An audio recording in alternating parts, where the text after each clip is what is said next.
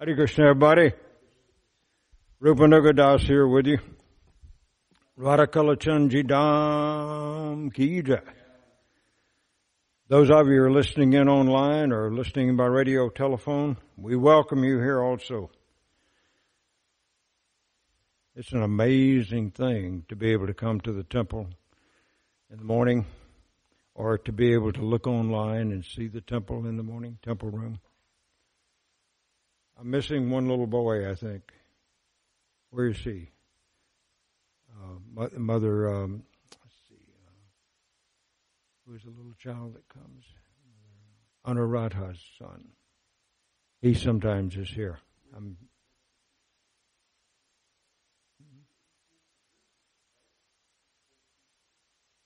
yeah, he answered a question the last time I gave class too. Who was it? Who was it that dragged Queen Draupadi out by the hair into the gam- gambling uh, arena. And he said, Dushasan. Yeah. Uh, so, before we begin tonight, or today, um, let me just say that we're going to be reading from the first canto, eighth chapter of the Srimad Bhagavatam, the spotless Purana, the source of our liberation chapter 8, text number 7. So that's 187. For those of you who are uh, at home perhaps or have your telephones available, you can go to vedabase.io, whatever that means, and see the, see the verses that are being chanted. But uh, at the beginning, we will do our invocation. We will invoke the blessings of the Supreme Lord. Ask Him to be with us and give us words to say. Jaya Radha Madhava Kunja Bihari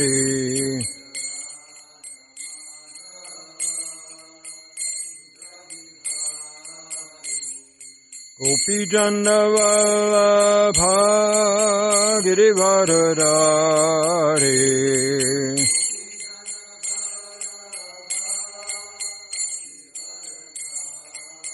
Yashodanandana Bhajajana Ranjana Yashodanandana Bhajajana Ranjana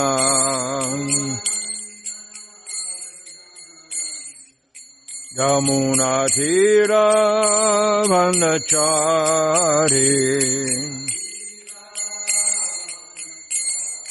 Jamuna Chira Vanachari.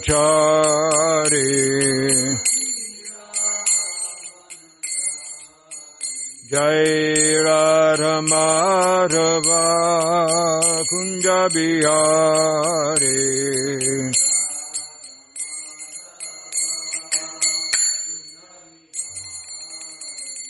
Tagore Premananda Hari Hari Bo Jai Om Vishnupad Paramahansa Paribhajaka Charja Hasto Tatasata Shri Srimada's Divine Loving Grace.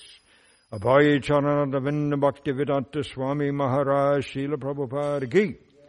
Jai Om Vishnupad Paramahansa Paribhajaka Charja Hasto Tatasata Shri Srimada's Divine Grace. Srila Bhakti Siddhanta Saraswati Goswami Maharaj Srila Prabhupada Ki. Ananta Koti Vaishnavananda ISKCON BBT founder Acharya Srila Prabhupada ki, ISKCON Guru Parampara ki, Sri Rup Sri Sanatan Bhatta Raghunath Sri Jiva Gopal Bhatta Dasa Raghunath Sad Goswami Prabhu ki, Nam Acharya Sri Haridas Thakur ki, Prem se Shri Krishna Chaitanya Paramutananda Sri Advaita Gadadhar Sri Vasari Gaura Bhaktarinda ki, Shri Radha Krishna Gopa Gopinath Shamakun Radhakun Giri Govardhana ki Shri Vrindavan ki Shri Mathura ki Shri Mayapur Navadvip Dham ki Shri Jagannath Puri Dham ki Shri Shri Radha Kalachandi Dham ki Ganga Devi ki Jamuna Mai ki Tulsi Devi ki Bhakti Devi ki Samaveda Bhakta Vrinda ki Briyat Madanga Transcendental Book and Prasadam Distribution of Key.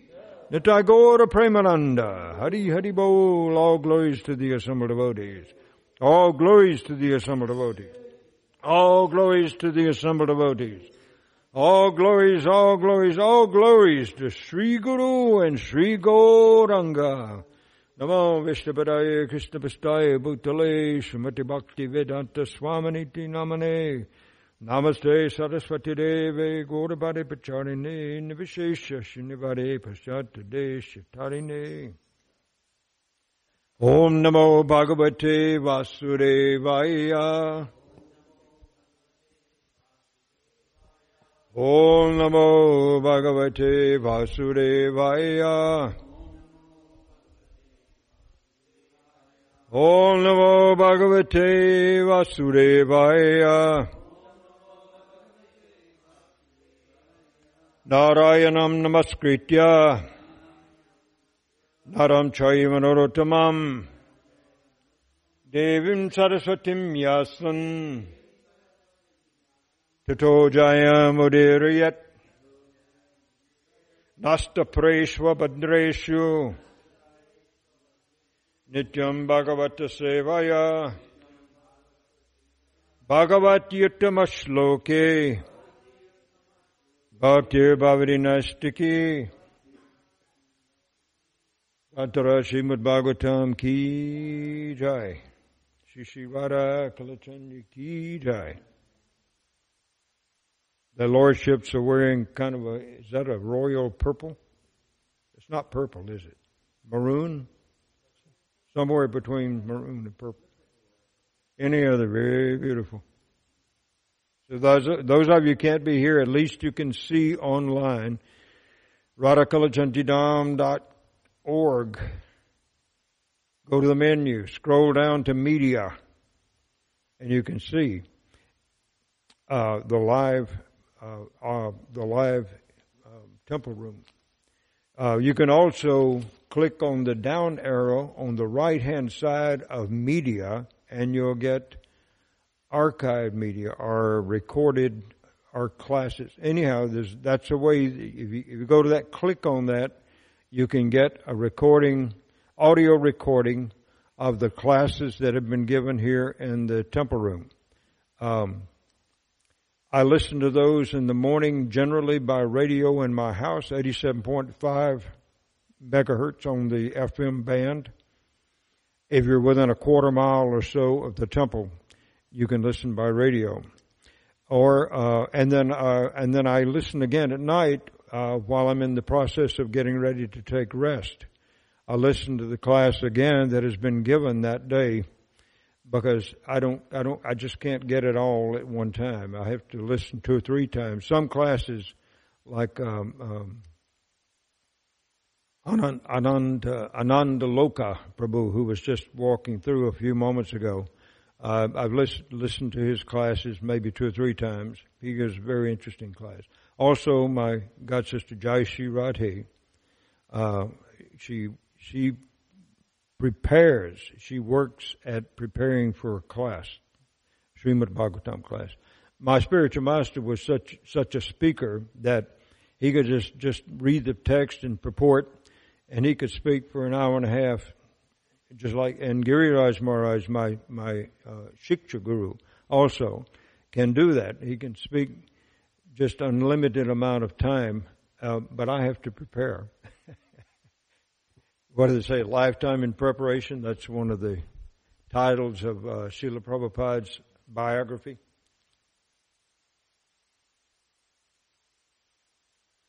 So this morning, let's let's begin by uh, reading the word for word translations. Shall we do that? A mantra, a mantriya, inviting.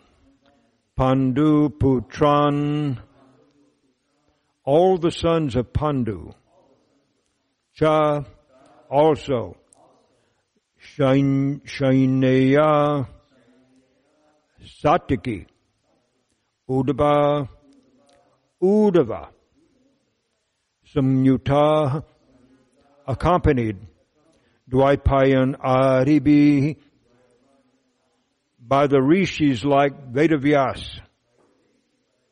What's another name for Vedavyas? Srila.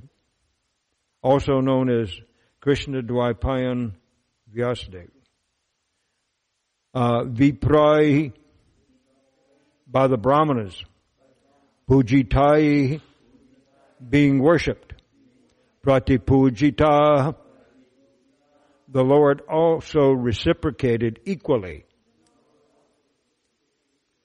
Now we've done things in just the reverse order from what we usually do, so now let's, let's chant the verses in their poetic form.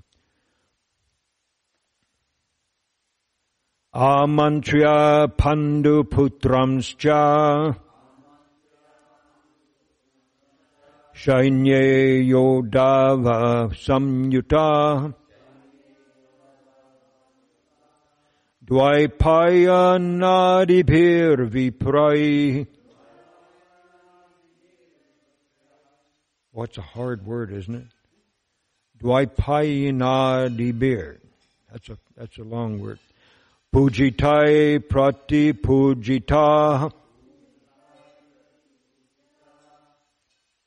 Notice that word is almost repeated there, pujitai and uh, prati pujita.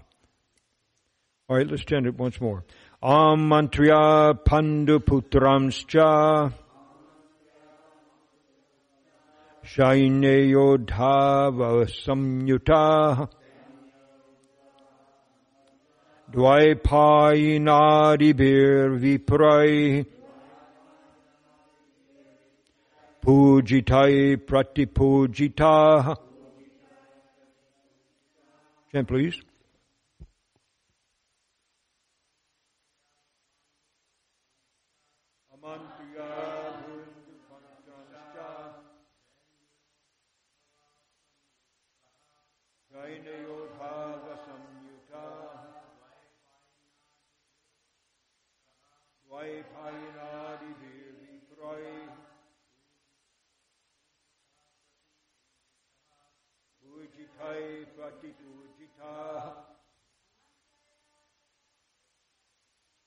Amatriya Pandaputranscha Jaina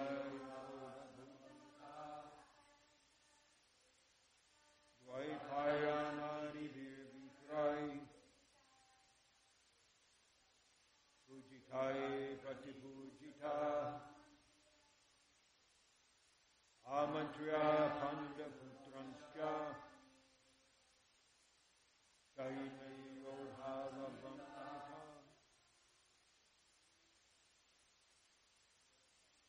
Vaipayanari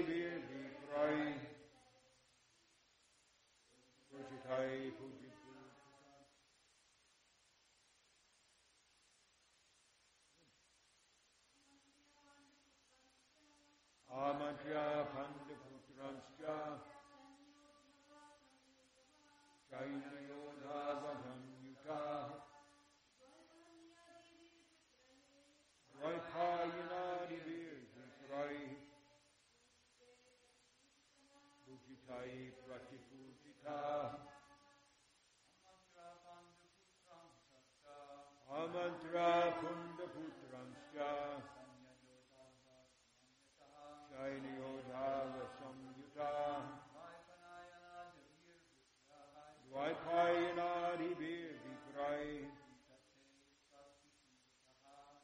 Pujitai Pratipujita.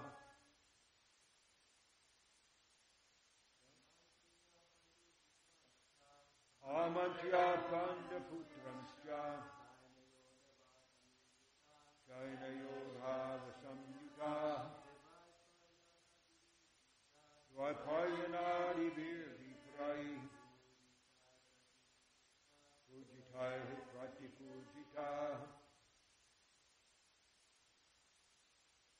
Anyone else?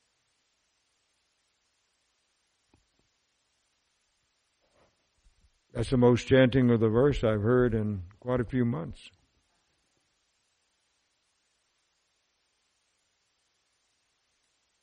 All right, we've already done the word for word translation, so we'll go directly to the translation. uh, translation by His Divine Grace, A.C. Bhaktivedanta Swami Maharaj, Shil Prabhupada Ki Jai. Lord Sri Krishna then prepared for his departure. He invited the sons of Pandu after having been worshipped by the Brahmanas, headed by Srila Vyasadeva. The Lord also reciprocated greetings. Repeat with me please. Lord Sri Krishna then prepared for his departure. He invited the sons of Pandu after having been worshipped by the Brahmanas, headed by Srila Vyasadeva. The Lord also reciprocated greetings.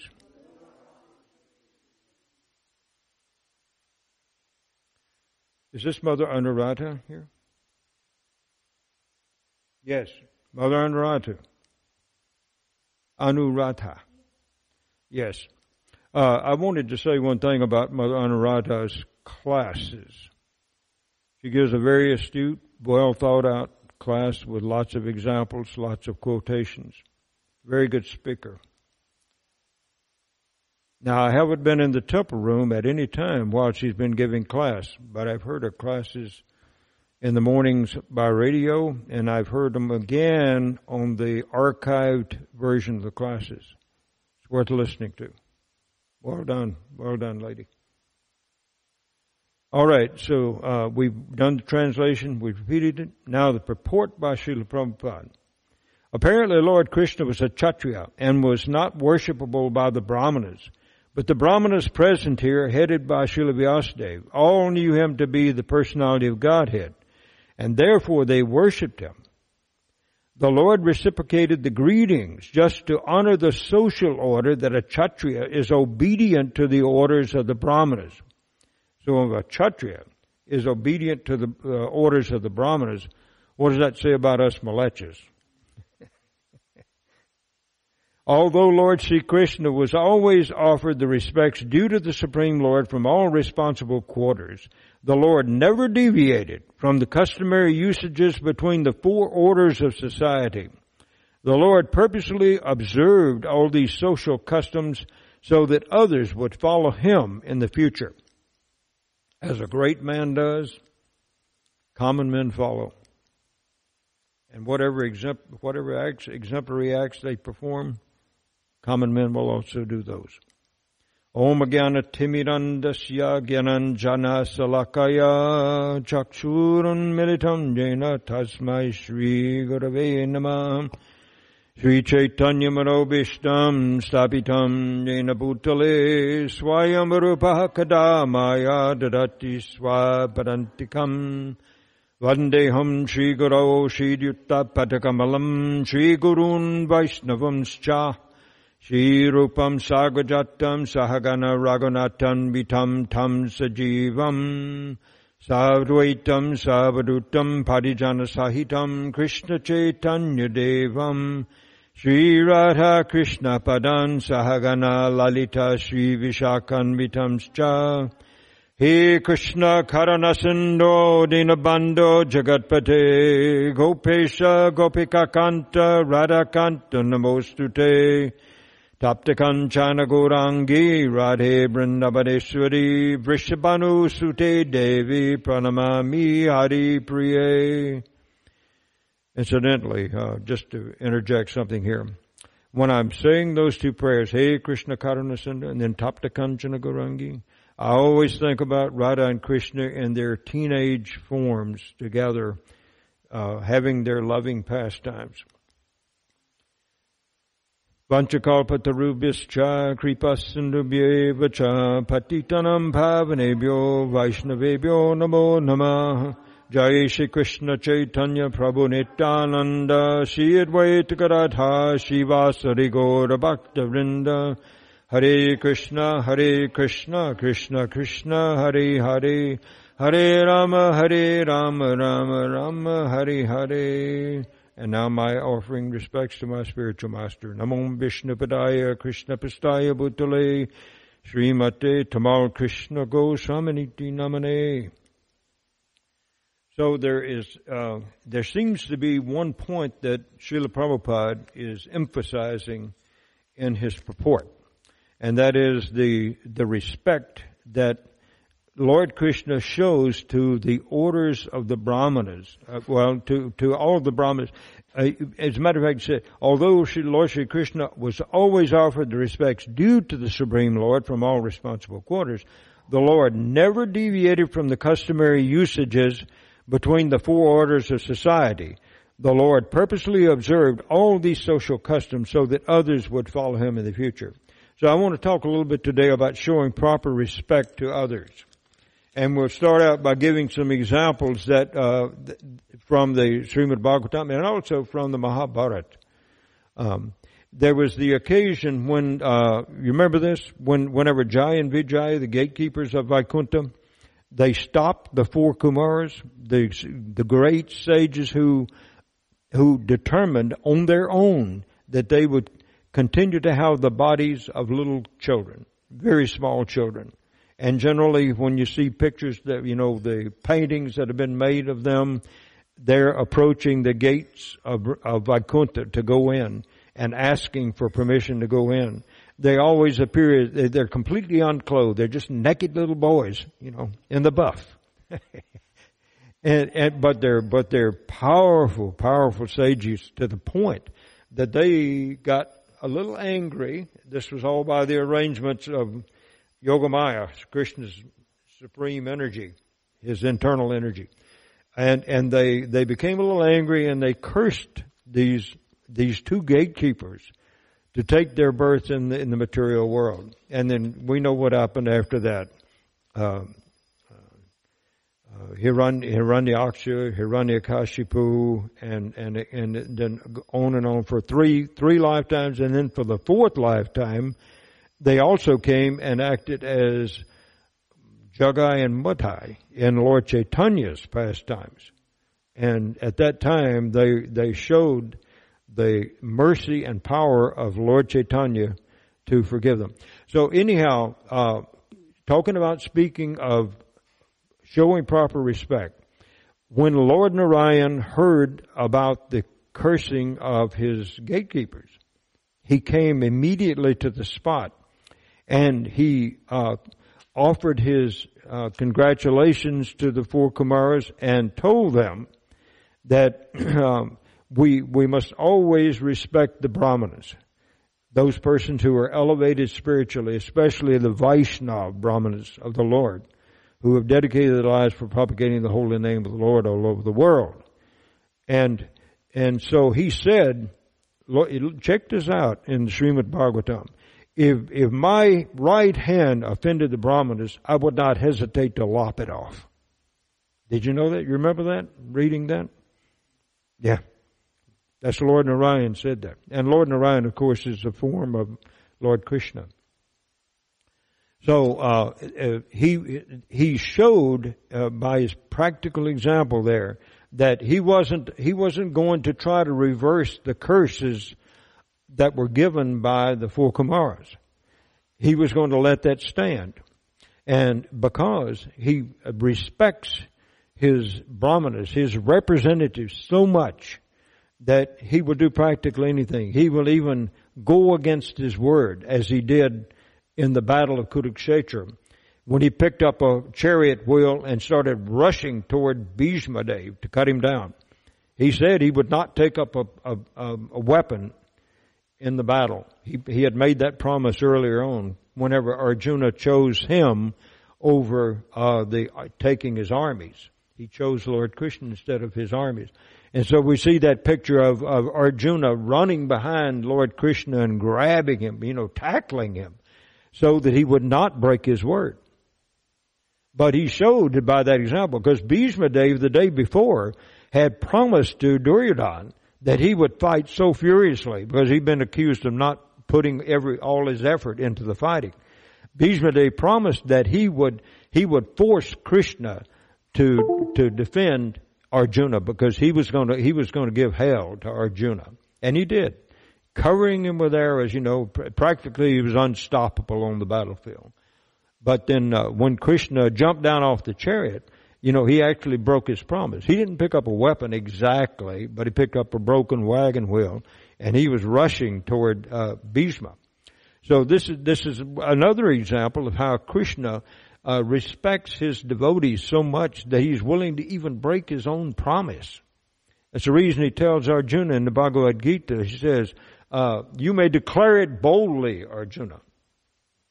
So he's, you know, he's saying, in in effect, he's saying, you know, not everybody's going to trust my word because they they will see in the in the coming battle that I'm I'm going to break my word. But you are my devotee, and I'll do whatever is necessary to make to help you keep your word.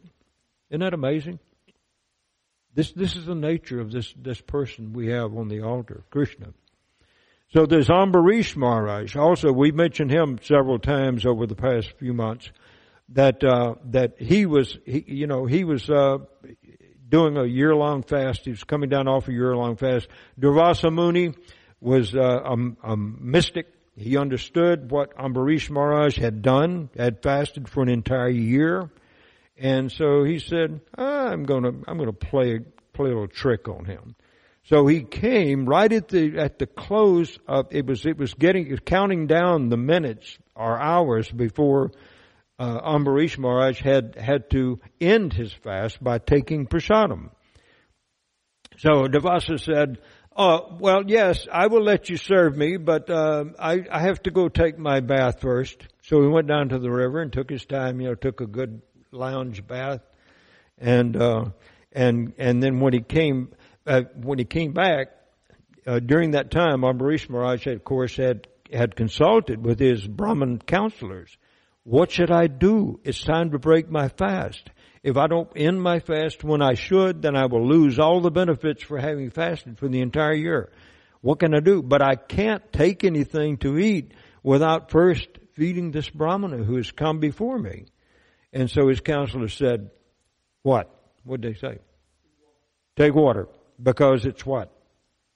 It's both fasting and not fasting.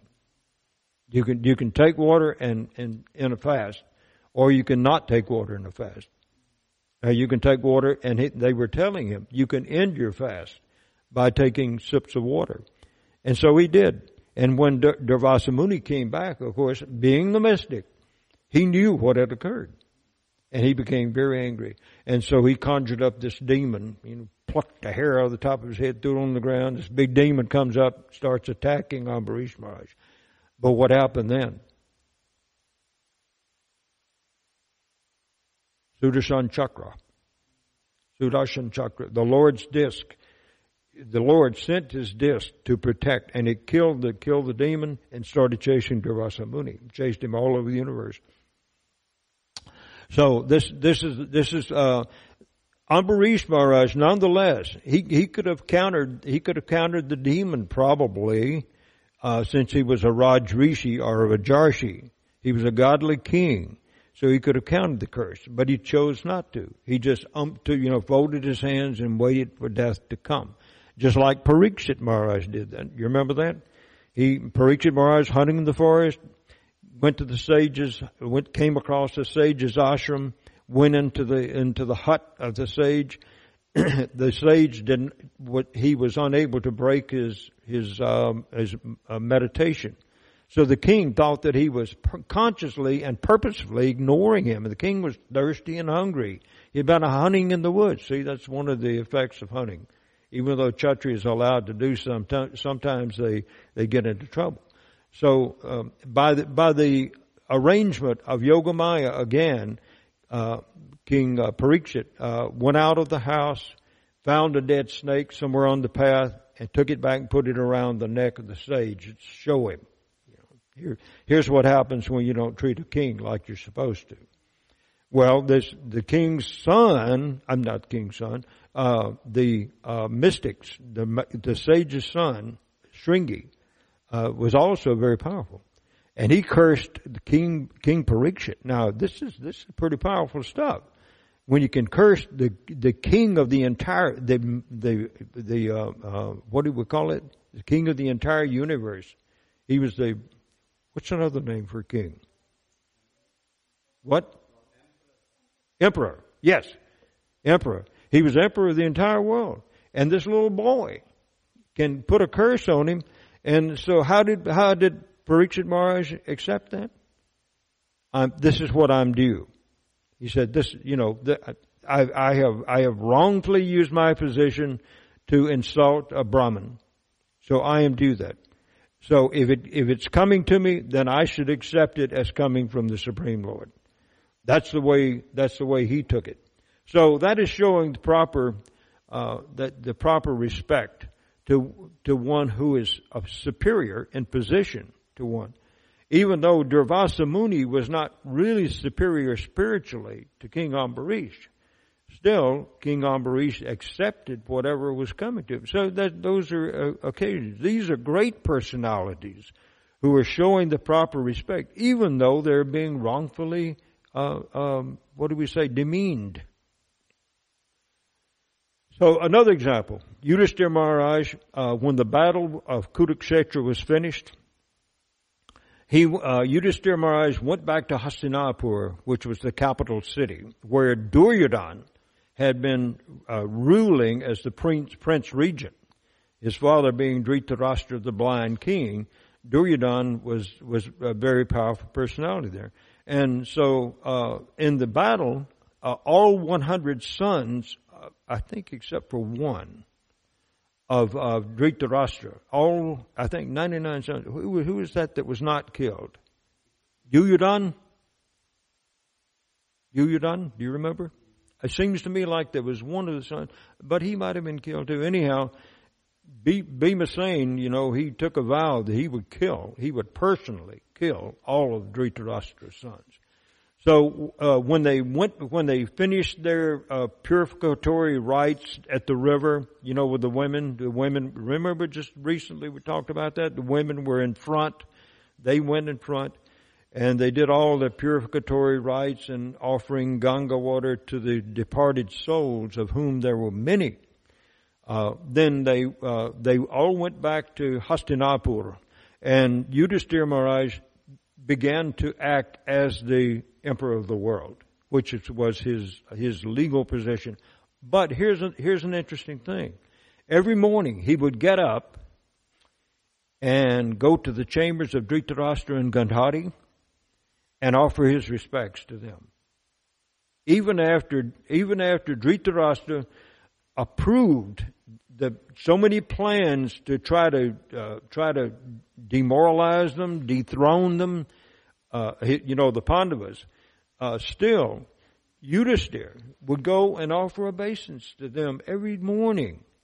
And when, when it, you know, when it turns out Vidura came and he told Dhritarashtra, you're just like a dog taking the scraps from the table of the persons you tried to kill, the Pandavas.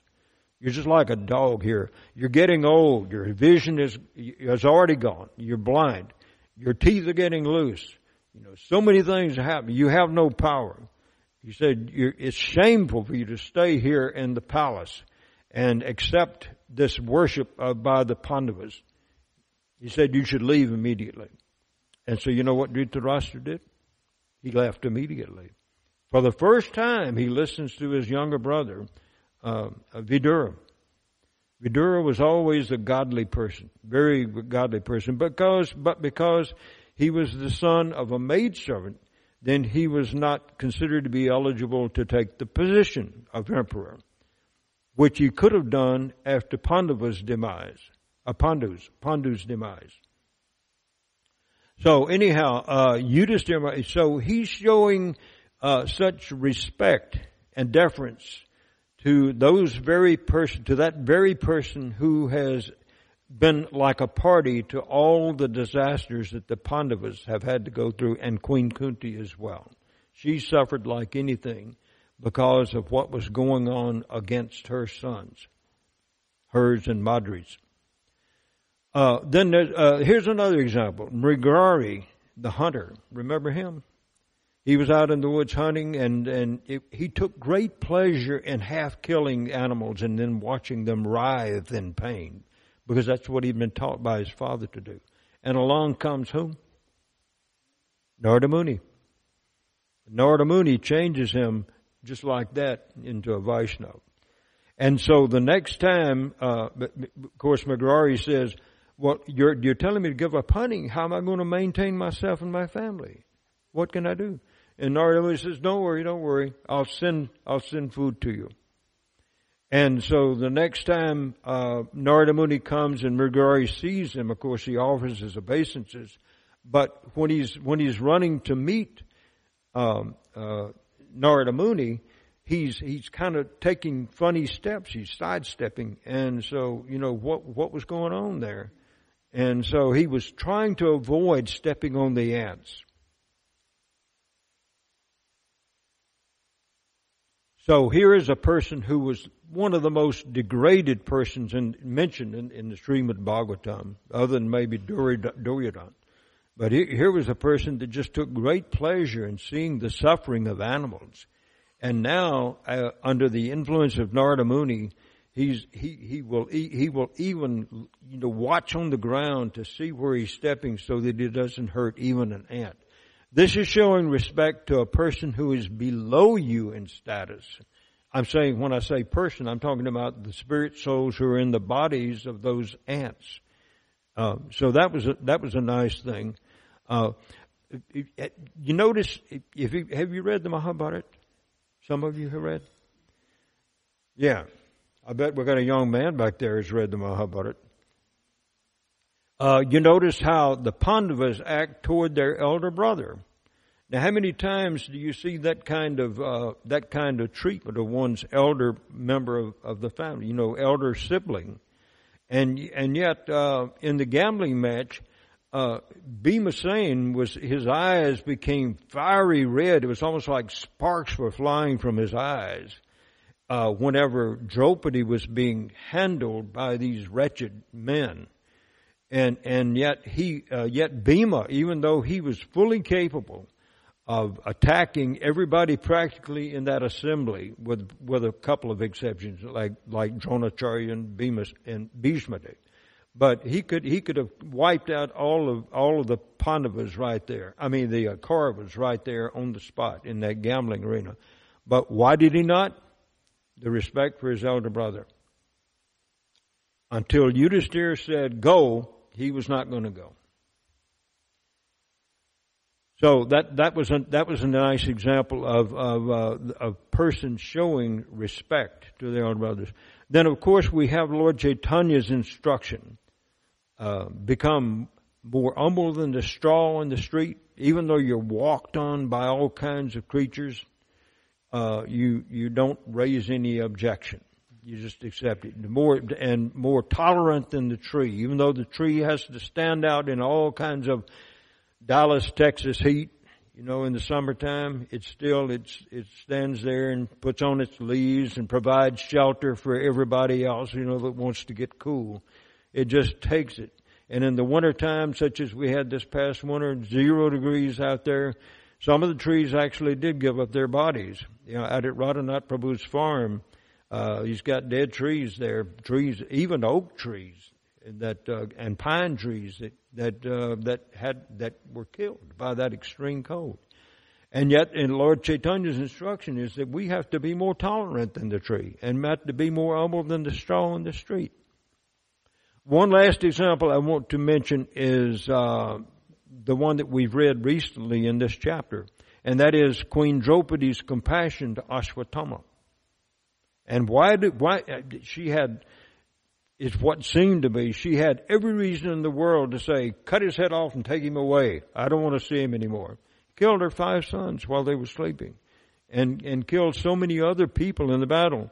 Uh, killed her, um, the son of her co-wife, Uttara, not Uttara. I'm thinking about Abhimanyu. Who was that? He was the son of Arjuna, Arjuna's son. I can't remember who his mother was. Does anybody remember? Anyhow, um,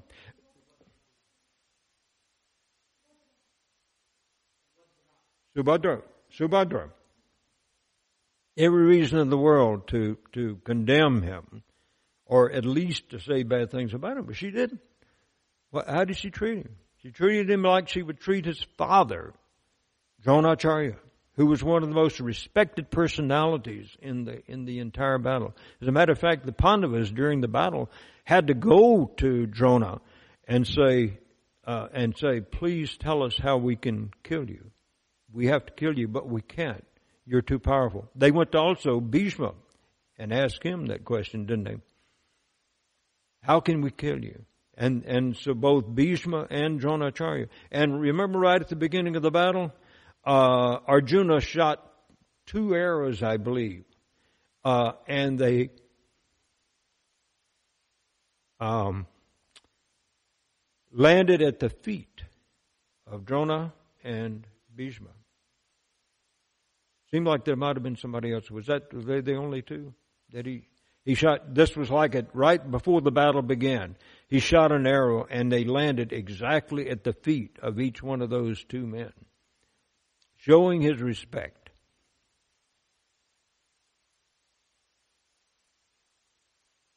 So that that's uh, these are all examples to us. The Srimad Bhagavatam is full of examples of how we're to to treat other people, other especially other devotees. Uh, one that has been recently talked about, Kalakanta Prabhu, is is using the term Prabhu, and and for women using the term Mataji. No, he said, use the word Prabhu also when talking about. Of course, it's so much a part of our practice here in the Dallas community that we lovingly refer to the women as, as mother. So, um, I, I don't really see anything wrong with that unless the women are object to it themselves and they want to be called Prabhu or called by their name. Uh, in which case we would certainly accommodate that, wouldn't we? But uh, anyhow, using the word Prabhu is a sign of saying to someone else, "You're my master." Uh, now, does that mean like you're a slave and I'm I'm going to have to get whipped every morning and sent out to the fields? That's not like that. That's not the kind of master we're talking about. Master means somebody that is has more advanced along the path of bhakti than you are, or than I am. Uh, so we when we when we call and you know I've I've had students that I've I've taught in the Gurukul here from 92 to 96, 1992 to 96. I was teaching in our local Gurukul here. And, uh, and whenever I see them now, I, I call them by Prabhu. As a matter of fact, even while they were still in school, uh, I, I referred to them. Uh, I, I'm thinking in particular about Maturnath's older boy, Janardhan. He's, he's now, he's in his late 30s, I believe. And he's huge if you've seen Janardhan's about six five and probably weighs 250 pounds or something, just solid as a rock. Um, he still he he is one of the students that every time he sees me, it's always Rupanuga Prabhu, you know, and I call him Janardhan Prabhu because uh, you know it doesn't matter that he is. Uh, we can say his position is somewhat below that of his teacher and an older person. He uh, still he, he's worthy of my respect and I can learn from him. Is there anybody that we can't learn from? I don't think so.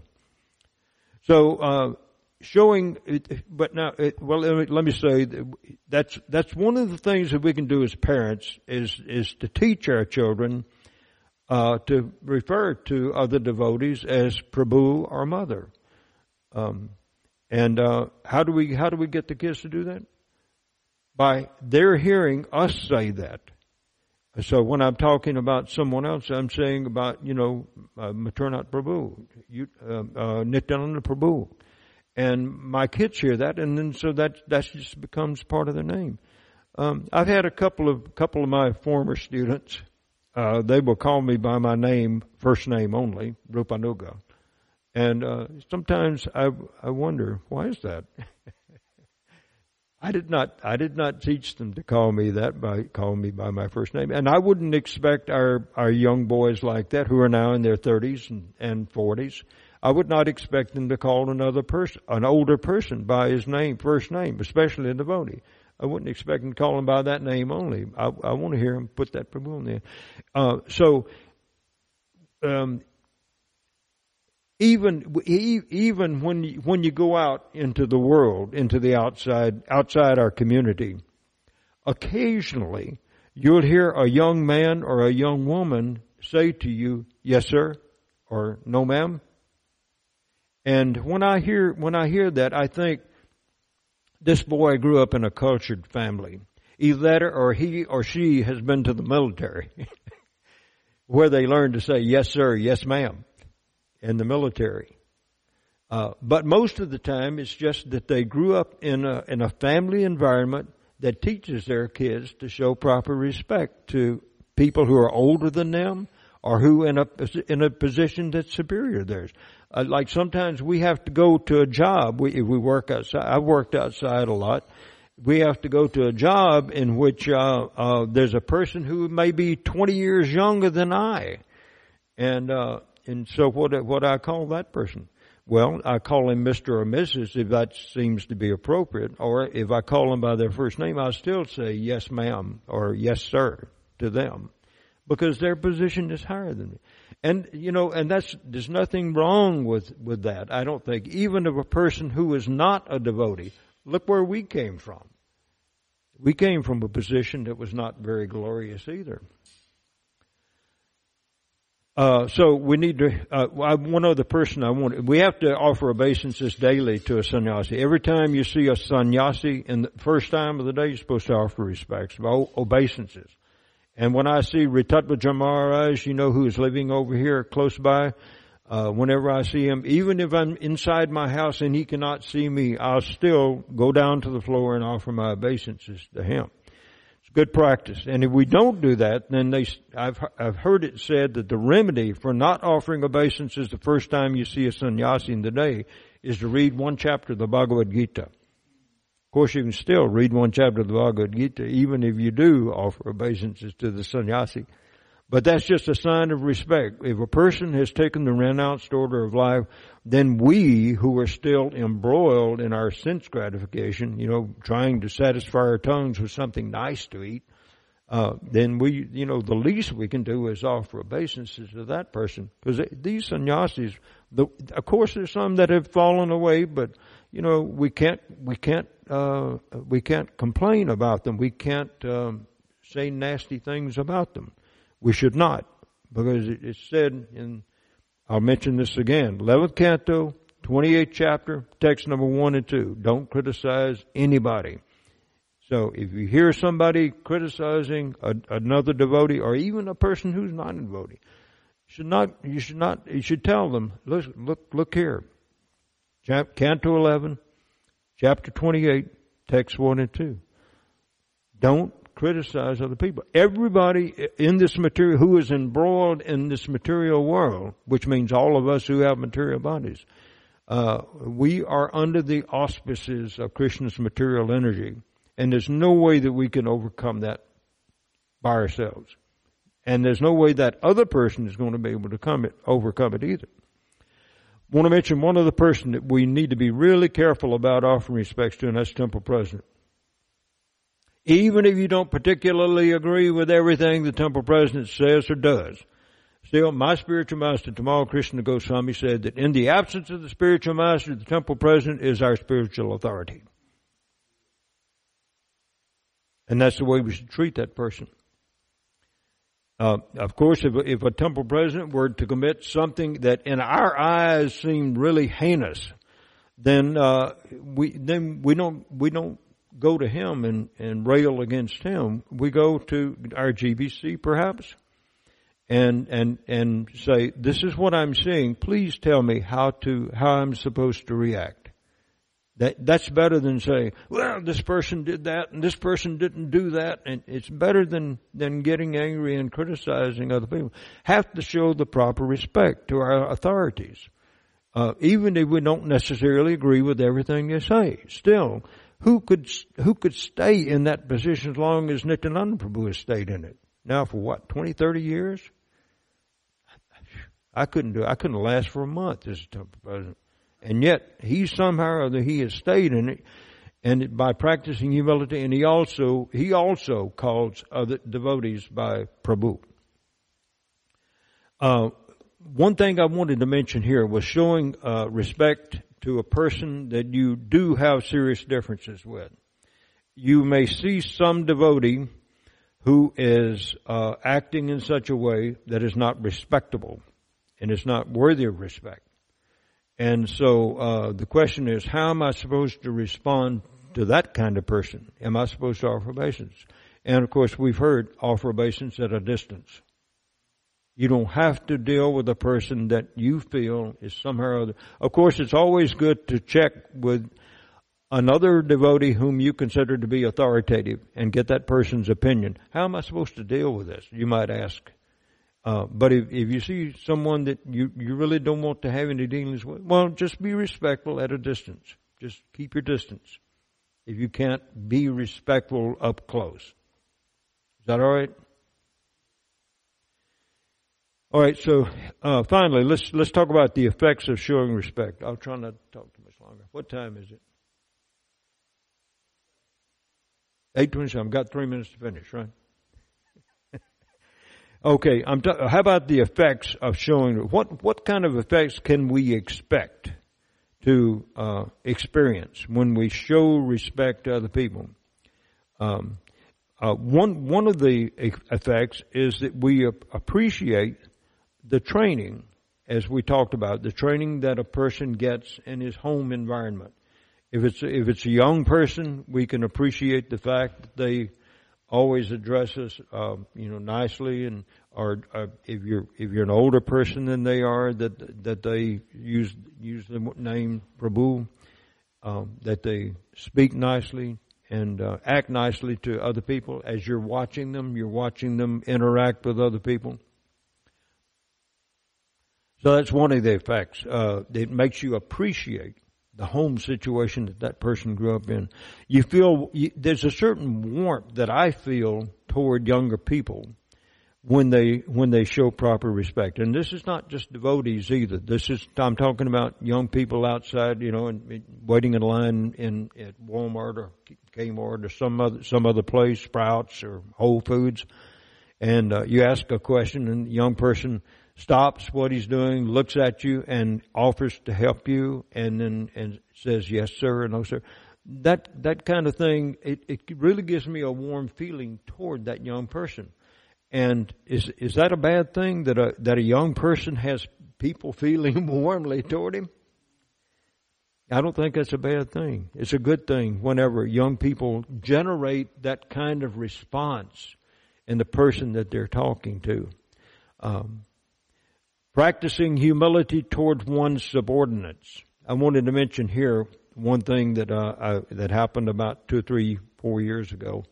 Uh, his His Holiness Giriraj Swami Maharaj was upstairs in the in the uh, in the sannyas quarters, and uh, he, uh, I came in to talk with him. I think he had, he had called for me and asked me to come and talk with him.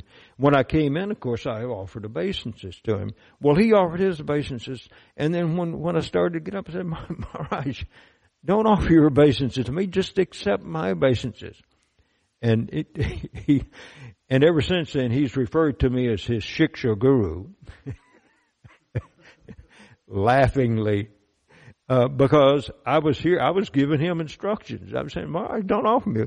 And, and not too, not too many months after that, my wife and I went up to talk with him also, and we offered obeisances, and he, he kind of smiled, and he did not offer his obeisances. He told my wife, your husband told me I should not offer obeisances. But here, here's a person who has done more service. I mean, he's forgotten more service than I've ever done. But he's done more service than I will ever think about being able to do in this life. Anybody read his book about uh, the Juhu temple? Have you, have you started reading that book yet? I suggest you read that book. Uh, what's it called? Uh, I, I will build you a temple, or something like that. I think that's the title of it. Talking about uh, how he uh, helped, what his part was. And there were others. There were other sannyasis there at, the temple too for some time. But he's, he's talking about how Srila Prabhupada had given him the certain responsibility there that he had to carry out. And eventually it turned to temple. So I'm, I'm saying that here's a person who had no need at all whatsoever to offer respects to me, offer obeisances to me, but he was doing so and I had to correct him.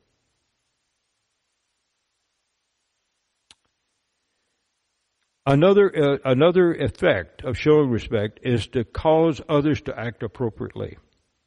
So if you happen to know a person who is not acting, who is causing some problem in the community, um, even though that person might be uh, uh, superior in some way um, to the person who is uh, in authority in the temple. Sometimes the person who is in authority in the temple, and I've I've I've been in that position at one time. I didn't I didn't like that though because I was having to sometimes deal with Srila Prabhupada's disciples too. But sometimes you offer them, you treat them in a very respectful way because that will help them to think, well now here's, here's this person treating me with great respect and I know I don't deserve that respect. So maybe it helps them to start acting more devotee like if we do that instead of instead of just sneering at them or or casting evil glances at them or just saying harsh things to them. Um, that's that's the position of the authorities of the community. We don't have to do that as just members of the community, and some. But sometimes the the member the authorities in the community have to speak a little bit firmly uh, to a, a devotee and let them know you're causing problems for yourself. You're causing problems for others. You're causing problems for the temple community. Please, please reconsider how you're acting and don't act in such a way to bring infamy to yourself.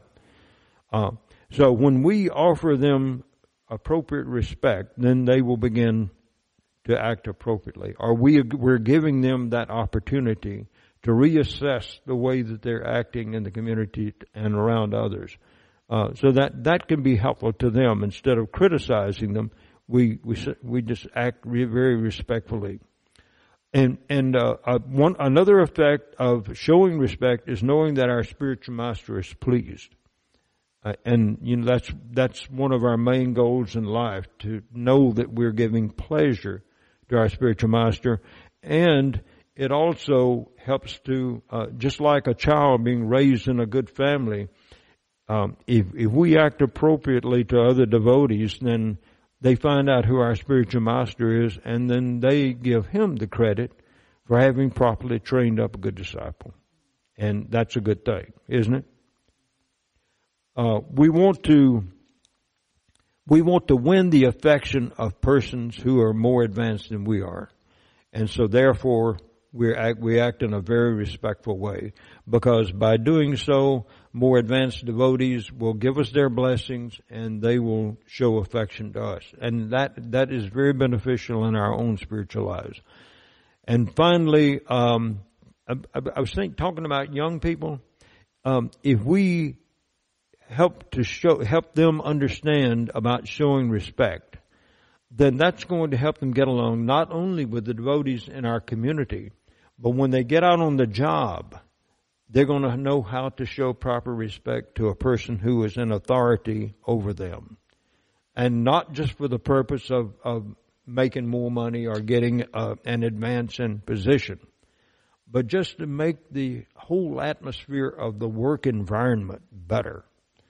Uh, if people are respectful to each other uh, in a work environment, if you don't have somebody always trying to bully or lord it over everybody else, uh, then that's such a pleasant environment. But everybody, if, if you've ever been in a job, worked outside, you know what I'm talking about. There's always somebody there that's going to try to lord it over others. And sometimes that causes a lot of tension among people. It makes people mad, but because they don't want to be disrespectful to that person, they might not say anything. Uh, but if, if, if we teach our young people then how to deal out in the marketplace where many of them are going to have to go to make their livelihoods and support their families, uh, then that's going to be that's going to be a really big deal for them. We've had people leave here, leave our school here. This has been several years ago.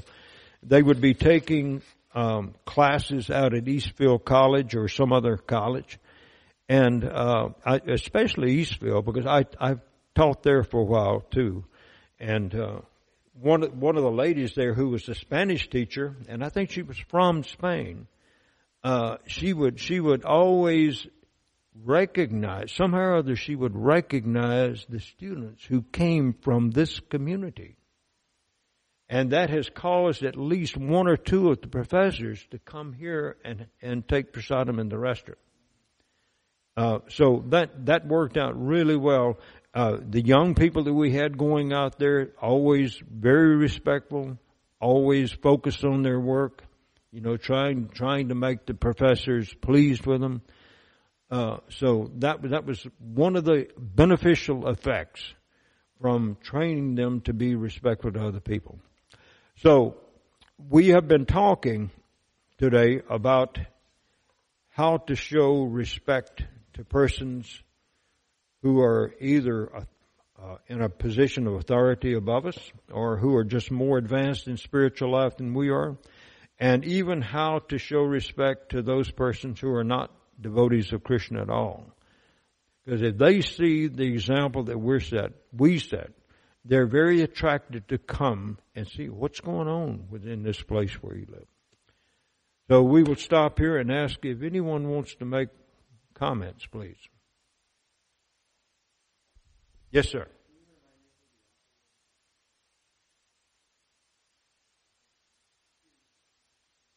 Yeah, His Holiness Giriraj Swami Maharaj. And uh, what was the name of the book? I'll build you a temple. Uh, the bookstore should have some copies of that. If not, do you know Mother Vishnu Priya, the wife of Chakri Prabhu? Yeah. I think she has some copies. She's a disciple of Giriraj Maharaj. And so she has some copies that she will offer to you. You can purchase from her without having to go to Amazon or something. Anything else? Yes, sir. Comment on a question.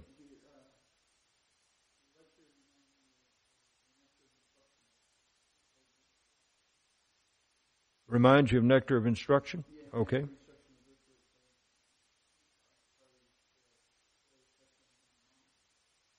Pay respects in the mind.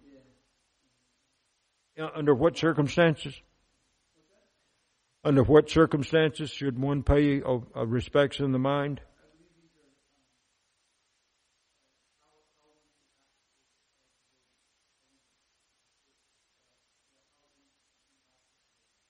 how to interact with other devotees to show respect within, even within the mind.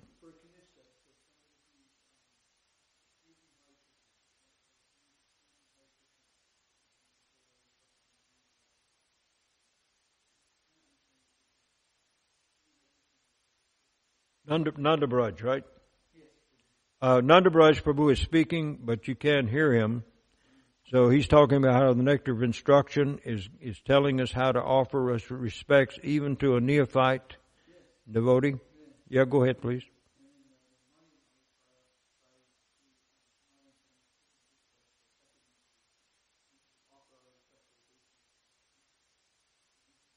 To those who have taken initiation, diksha initiation, we should offer obeisances to them. Okay.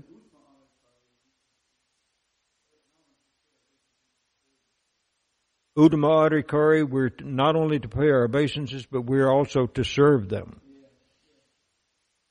That's good, very good.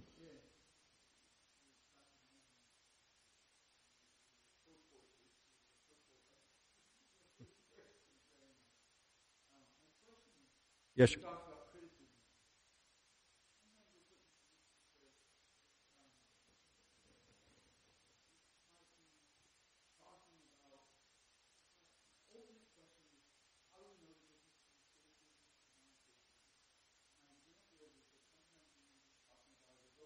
Hold on, hold on. Uh, Nanda Braj Prabhu is, is asking about the uh, the difference between criticism and non-criticism, not being critical.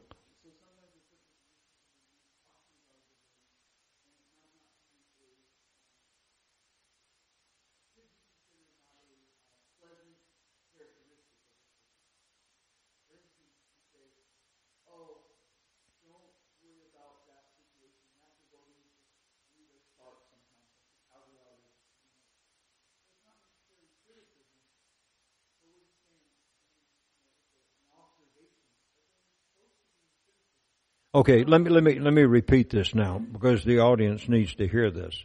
Uh, Prabhu is talking about um, seeing, observing uh, the characteristics or the actions of a devotee, and and uh, that are not so good, and then uh, the uh, the tendency is to criticize, isn't it?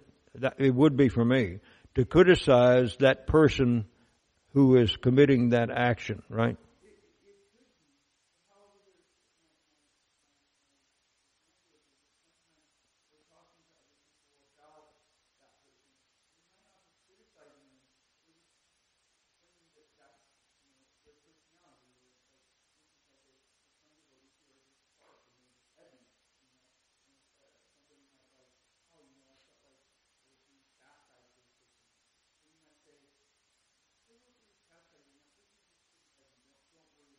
All right, let me mention this now.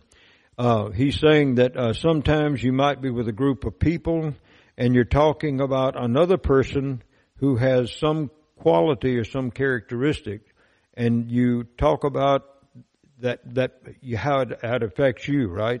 Because that person may be heavy or something, and sharp with his words, and and and uh, and so you're talk, you're discussing that with this other group. And now, why is that not criticism? Is that your question? Yeah, or is it? Or is it criticism?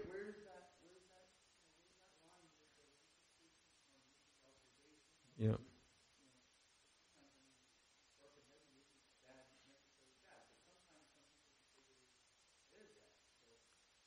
Yeah. So when when we uh, when when we're observing something that is not so good. It's not like like the behavior of someone uh, is not so good. Maybe the person is unreliable in his service, or maybe he takes advantage of other people, or something like that. And you're you're talking about that person with a with a group, maybe two or three other persons, right? So what what what what keeps that from being just criticism that is to be avoided?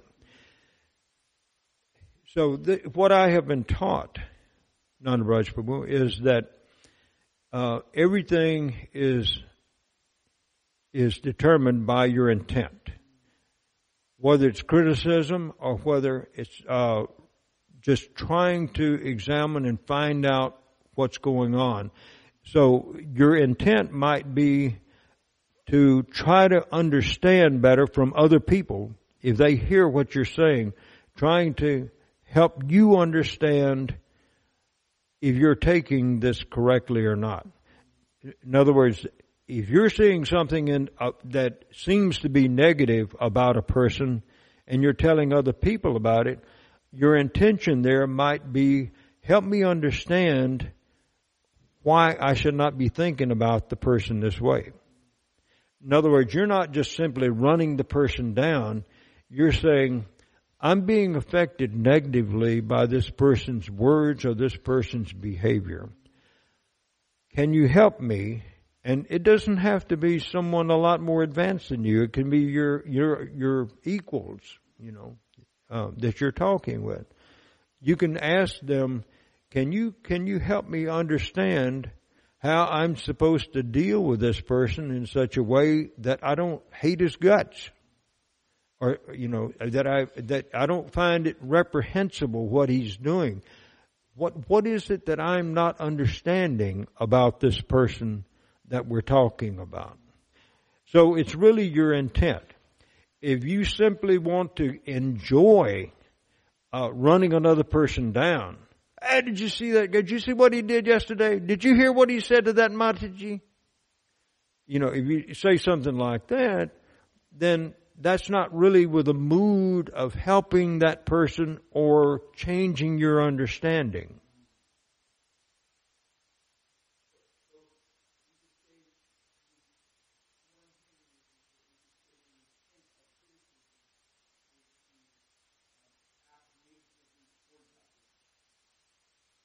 Yes. If the intent of your criticism is to act negatively toward that other person, then that is unjustifiable criticism. You can you can look at it. The example has been given: if somebody comes at you with a knife, you know, are are are you what what's your reaction? To defend yourself? To defend yourself? What if that person has a medical doctor on on the wall of his office?